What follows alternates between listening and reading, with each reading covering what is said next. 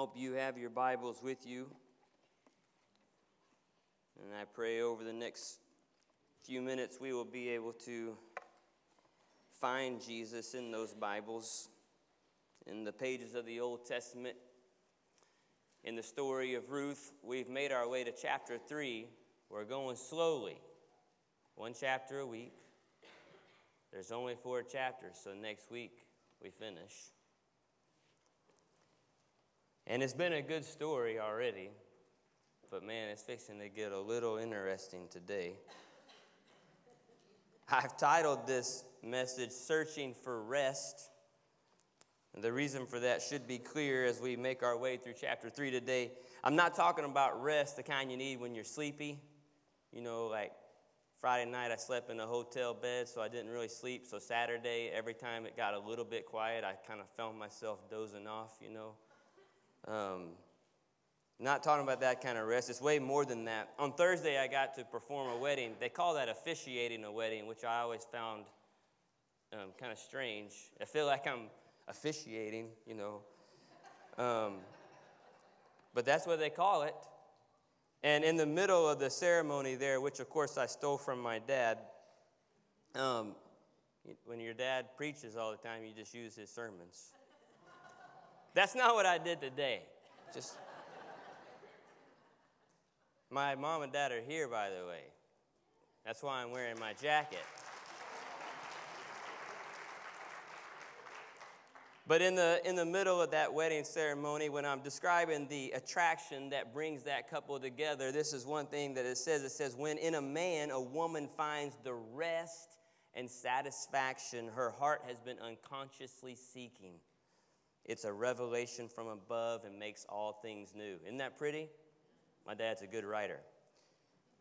When in a man a woman finds the rest and satisfaction her heart has been seeking. That's kind of the rest we're talking about today. It's, it's, a, it's much deeper than just being tired and needing some rest. So let's pray quickly.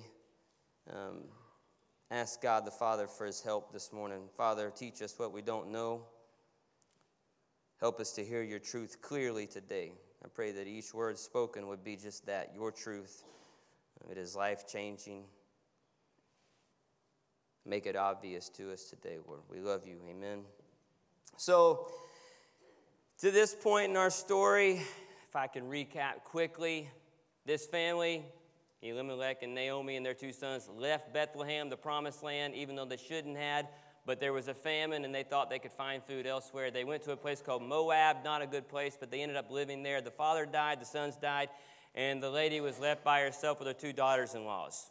Bad place to be um, because they had no men to take care of them, and at that time in the world, that was not a good thing for a woman to be by herself, okay? So God visits the promised land, brings food, the famine ends. Naomi hears about it and says, I think I'll go home now. Uh, somewhere along the way, she says, You know, it doesn't make a lot of sense for me to bring my daughters in laws with me. She tries to send them off. One of them says, Yeah, that's a good idea. I'm going home. The other one, Ruth, clings to her and goes back with her. Remember, she makes this commitment Your people are my people. Your God's my God. Where you die, I'm dying. So they show it back home. Good thing that Ruth came with her because they get home and Naomi's depressed or something, doesn't feel like doing anything. Ruth is the one that gets up early in the morning, goes to work every day to find the food. So, you know, uh, this guy Boaz, who happens to be a relative of Elimelech, Naomi's dead husband, Ruth happens upon her his field.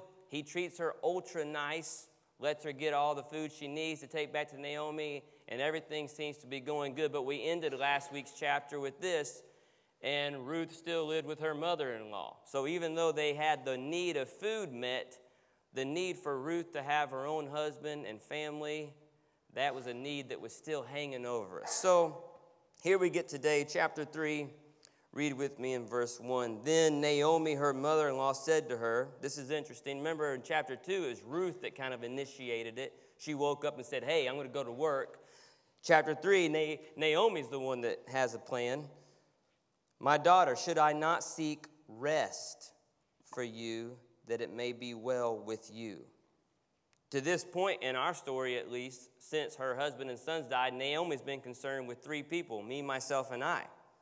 But over the course of these chapters, you know, she's experienced God's Hesed love, his, his covenant faithful love. Boaz providing food for her, Ruth committing in love to be her daughter in law, even though uh, Ruth's uh, husband had died. And, and through all of this, Naomi's heart had softened a little bit. And she was no longer maybe in this attitude of, of depression, but rather becoming out of that a little bit. If you've ever been depressed, you know it kind of takes you a time to get through that. Remember in chapter one, when she arrived back in Bethlehem, she said, Call me bitter. God's been tough on me. Call me bitter. Iain Duguid says that bitterness drives us inward into self absorbed depression. But true repentance enables us and motivates us to start to serve other people's needs. So maybe that's where Naomi was finding herself a little bit motivated. She's got some food in her belly. She's got a daughter in law who clearly loves her, and now she's wanting to maybe turn that inward bitterness around and begin to serve. And she's looking out for Ruth and wants to help Ruth find a rest in her husband. Now, she had originally blessed Ruth with this hope. Do you remember that in chapter 1, verse 9? Listen to what it says. When she was trying to get Ruth and Orpah to leave and go back to their uh, country in Moab, she said, The Lord grant that you may find rest, each of you, in the house of her husband. She kissed them and they lifted up their voices and wept. So she's feeling parental toward Ruth now. Maybe she feels like she owes Ruth. Maybe she feels like, all right, so Ruth has been around for a while now. She gets up every day, goes to work, and brings us food. Maybe she feels like she owes her. And she wants to help secure a permanent home for her. Ruth needed a husband and a home of her own. But who would marry this outsider? Remember, she was from Moab. Now, I want you to know Moabite women didn't have a real good reputation with the people of the Lord. Okay? The very origins of the country of Moab, it started with, with this act of incest between Lot and his daughter, if you remember that.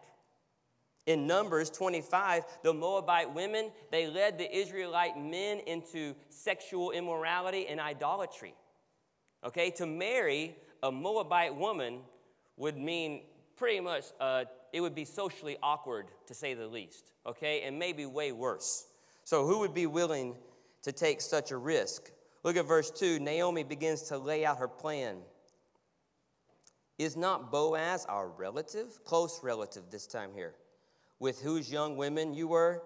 See, he is winnowing barley tonight at the threshing floor. So she says, Boaz is our close relative. And Naomi's thinking, you know, He's been kind to us so far. He let you, you know, go into the fields. He told his men to leave you alone, to protect you. He's, he's given us plenty of food to eat. You know, but I was kind of thinking that by now he would at least ask you to dinner and a movie, you know, Ruth. You know, Naomi's saying, Ruth, you know, you're not really, you know, presenting yourself in a way that's making him interested, obviously. Whatever is going on. And so Naomi said, I'm going to help you, Ruth. I'm going to help you take things into your own hands. And so she continues her plan. Look at verse 3.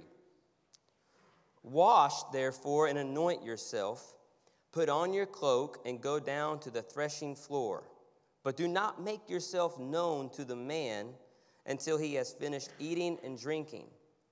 But when he lies down, observe the place where he lies. Then go and uncover his feet and lie down, and he will tell you what to do.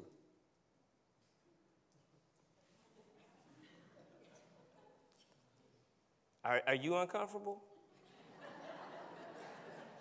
Are you uncomfortable with Naomi's plan? If, if you were not paying attention, let me just recap her plan. She said, Get clean, uh, get dressed up, spray the good perfume, wait until it's dark and no one's around, go lie down with him, uncover his feet, and let's just see what he tells you to do next.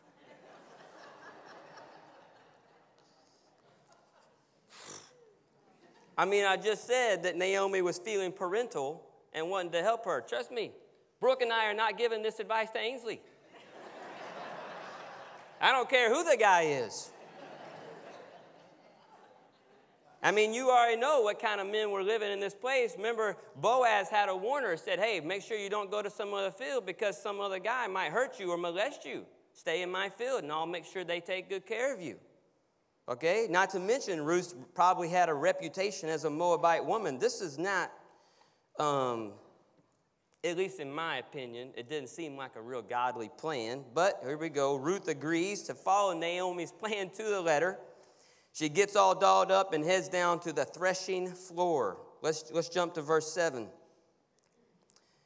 And, just like Naomi's plan, when Boaz had eaten and drunk and his heart was merry, he went to lie down at the end of the heap of grain. Then she came softly and uncovered his feet and lay down. At midnight, the man was startled. He, shivered, he was cold. You know, his feet were, someone had stolen the covers. it sounds kind of like sleeping with Brooke.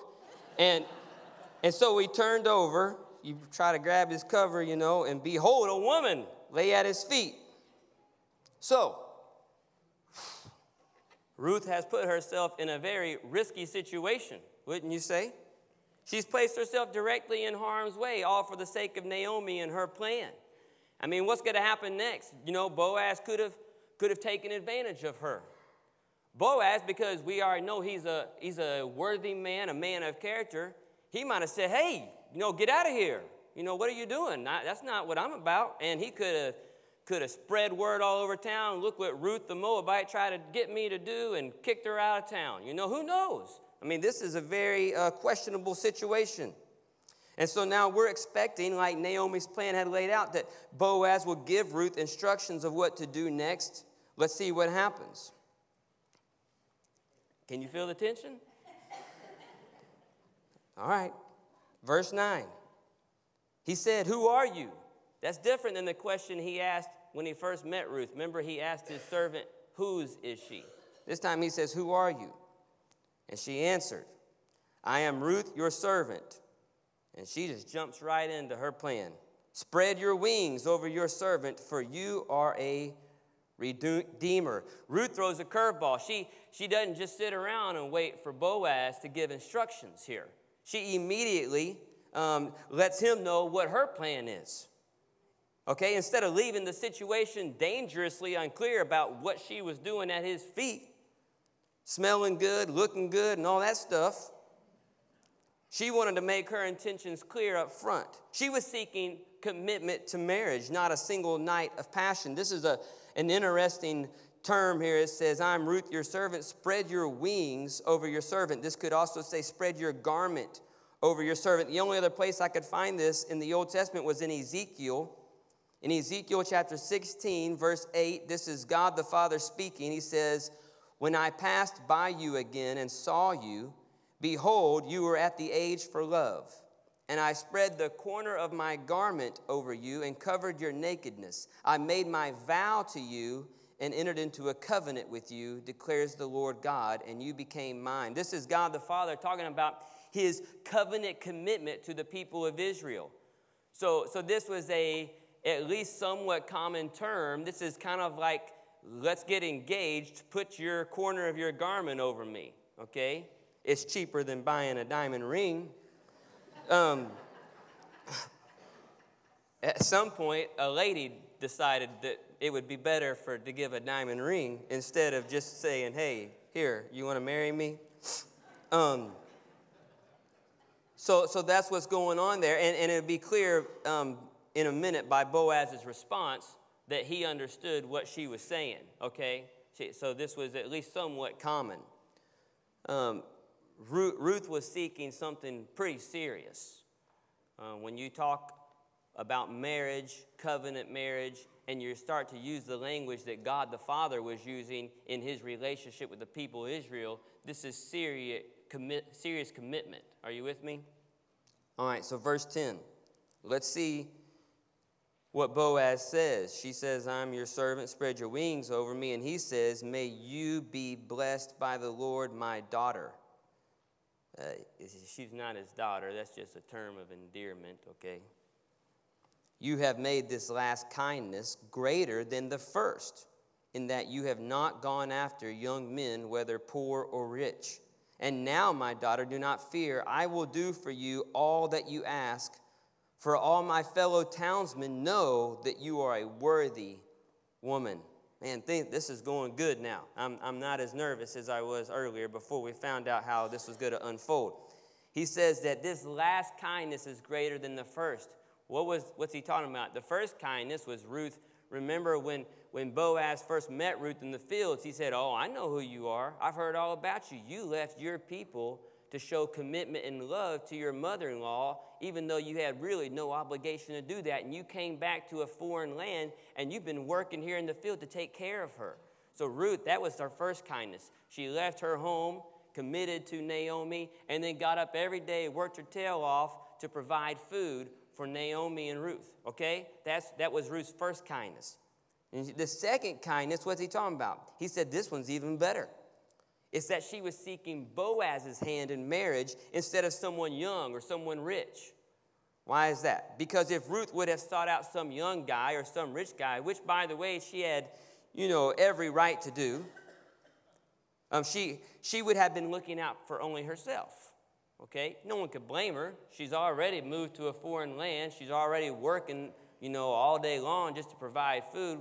What's it to anybody else if she seeks out somebody that seems to fit her? You know, someone she's attracted to, someone that has lots of money, or someone who's just really young, her age, and they have a lot in common, you know?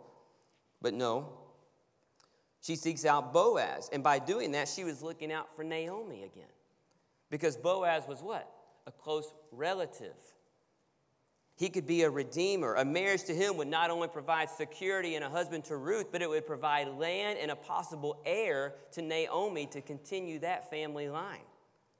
So that's why Boaz tells Ruth, I will do all that you ask. It was clear that Ruth was not only seeking a husband for herself, she was seeking a redeemer for Naomi. All these things she's doing, she's doing this for Naomi because of Hesed love.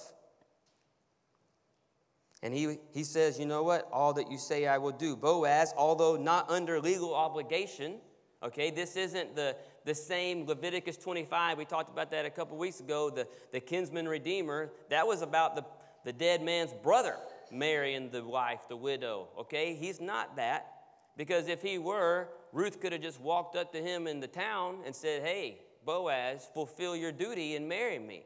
But instead, they come up with this, you know, crazy plan and, and, and go through all of this, um, but that would have been unnecessary if he was under legal obligation. But he was willing to take the risk that marrying Ruth entailed. He was willing to pay the social and even the financial cost of marrying a foreign woman, a Moabitess. Pretty good guy. Turns out Ruth and Boaz were actually a great match. What, is, what does Boaz say? All the people in town, all the pound people at the gate, they know you're a worthy woman. So Ruth may have been worried about what people in town were thinking about her because she was a Moabite woman and the reputation of Moabite women was not a good one.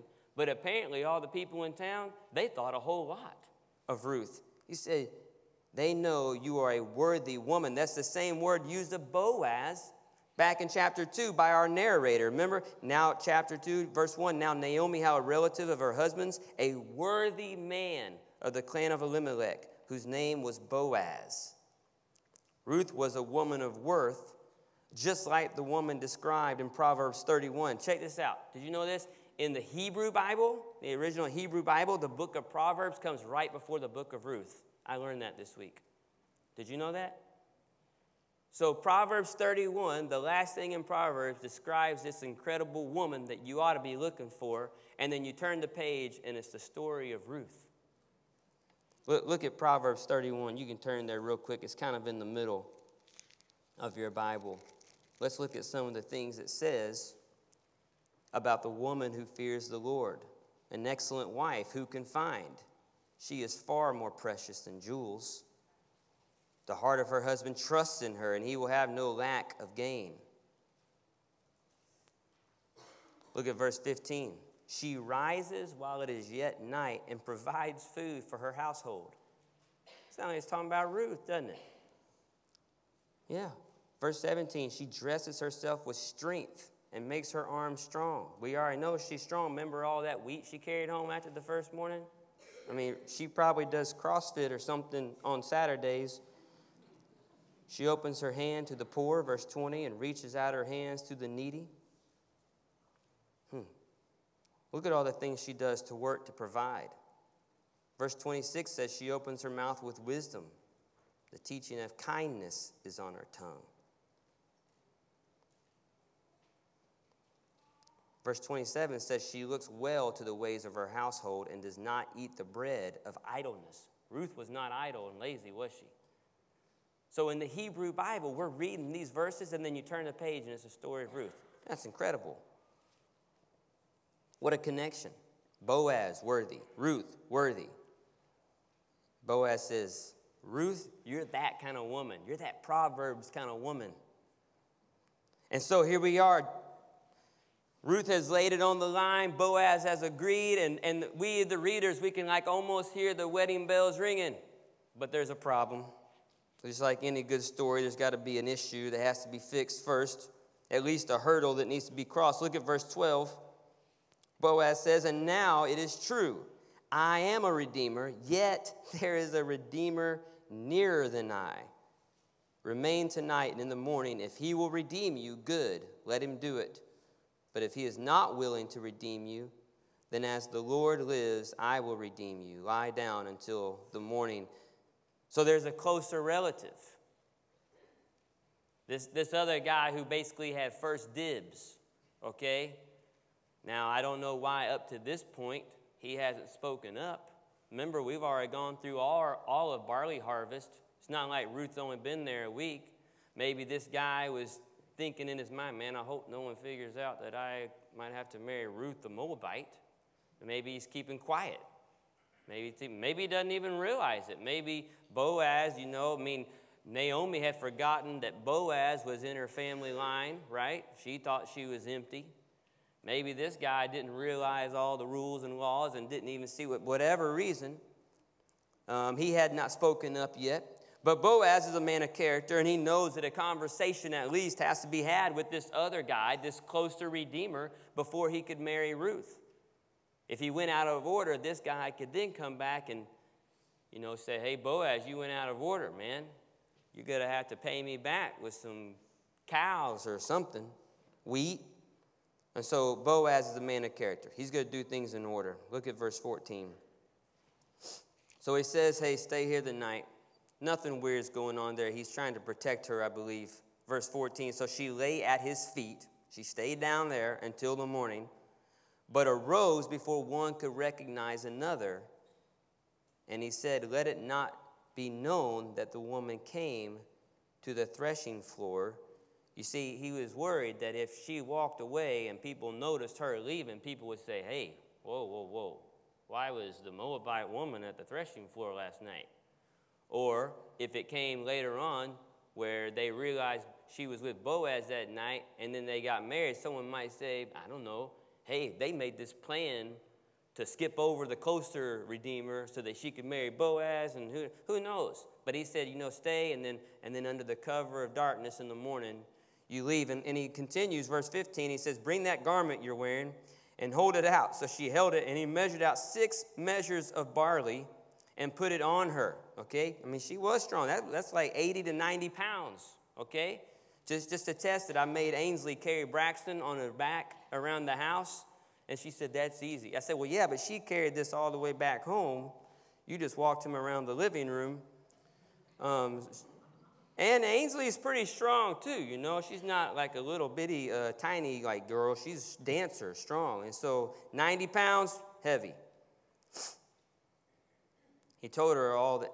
Okay, so this is interesting. Six measures of barley he gave to her, for he said to me, okay, the, the number seven, if you read in the Bible, it means completeness, full. Okay? So he gives six. You say, why didn't he give seven? Well, I don't know. Maybe because she couldn't carry the weight of seven measures. Maybe it was because it was a symbol to say, hey, this isn't done yet, but I'm going to give you some seed to let you know what's coming in the future. I don't know. I don't know, just thinking out loud. Okay, so Ruth packed down with 90 pounds of, of barley in the, nar- in the night, early morning, and she walks back home to Naomi. Let's look and see what finally happens when she, she gives the update. Verse 16 And when she came to her mother in law, she said, Well, how did you fare, my daughter? How'd it go? you know, did you, did you stick to my plan? How did he react? She's, you can imagine Naomi, like the night before, was probably up all night.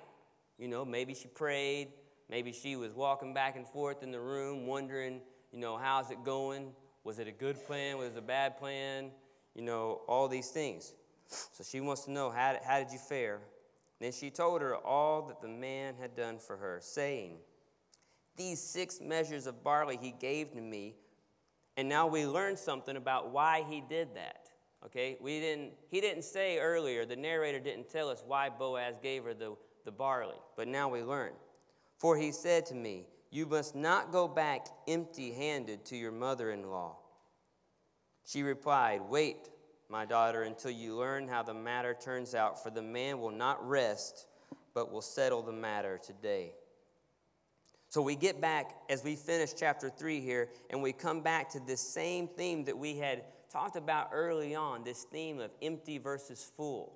Do you remember when, when Elimelech and Naomi left Bethlehem? She said, I left full. Even though Bethlehem was empty, she thought she was full because she had a family.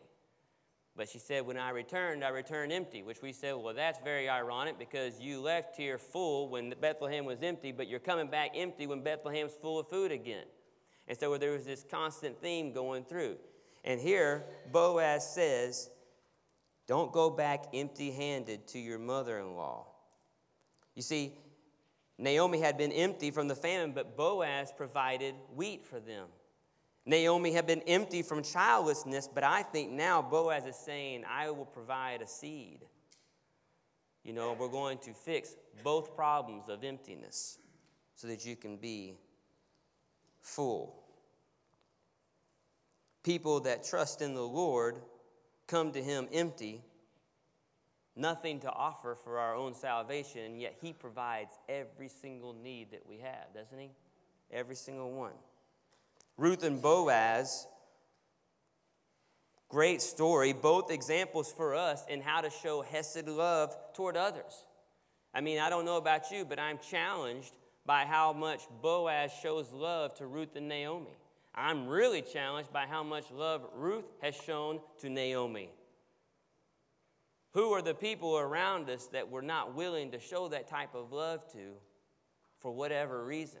Maybe they're strange, like a foreigner, like Ruth was. Maybe they don't meet up to our standards of living, whatever it is. Maybe we just don't like them because they're annoying. Like I think Naomi thought Ruth was annoying when she was trying to get her to go back home. But yeah, all this Hesed love being shown. Ruth and Boaz also pointers to Jesus, aren't they? Do you see that? In the, in the pages here, the Old Testament, do you see that they are pointers to Jesus, our answer when we are searching for rest? See, Jesus did the same thing. Like, like Ruth, he put himself in harm's way on the cross for us. This crazy plan of the Father hey, you go down to earth Hey, you live like a human being.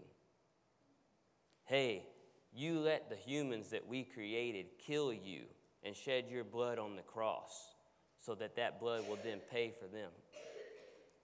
Like Boaz, he took the risk of committing himself to a foreigner like me, like you, so that he could purchase our freedom and our security that we could never have afforded on our own. That's what Jesus does for us, and his invitation is for everyone. You see, if you're looking for security, find it in Jesus, the strong tower. Quit looking for it in things of this world. Quit looking for it in finances. Quit looking for it in, in popularity or in success. If you're looking for satisfaction, find it in Jesus, the true bread of life.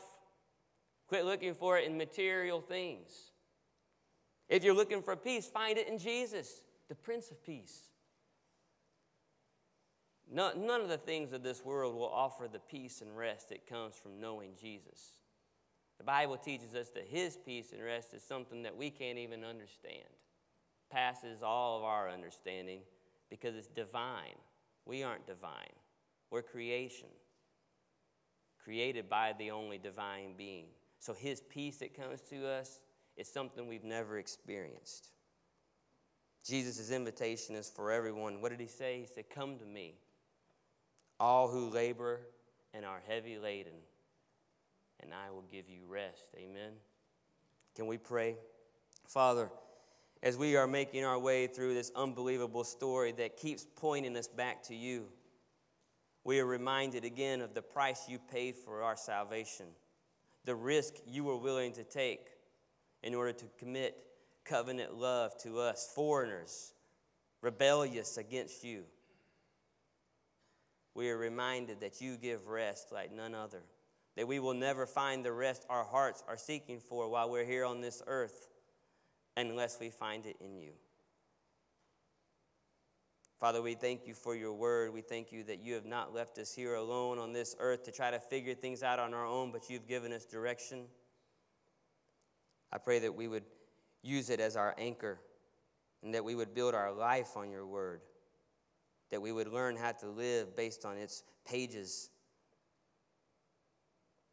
Father, today I pray for those who are hurting and seeking rest. Father, if they would just turn their gaze and fix their eyes on Jesus. I know that they will be satisfied. We thank you for the cross, especially for grace and for mercy. In your name, Jesus, we pray. Amen.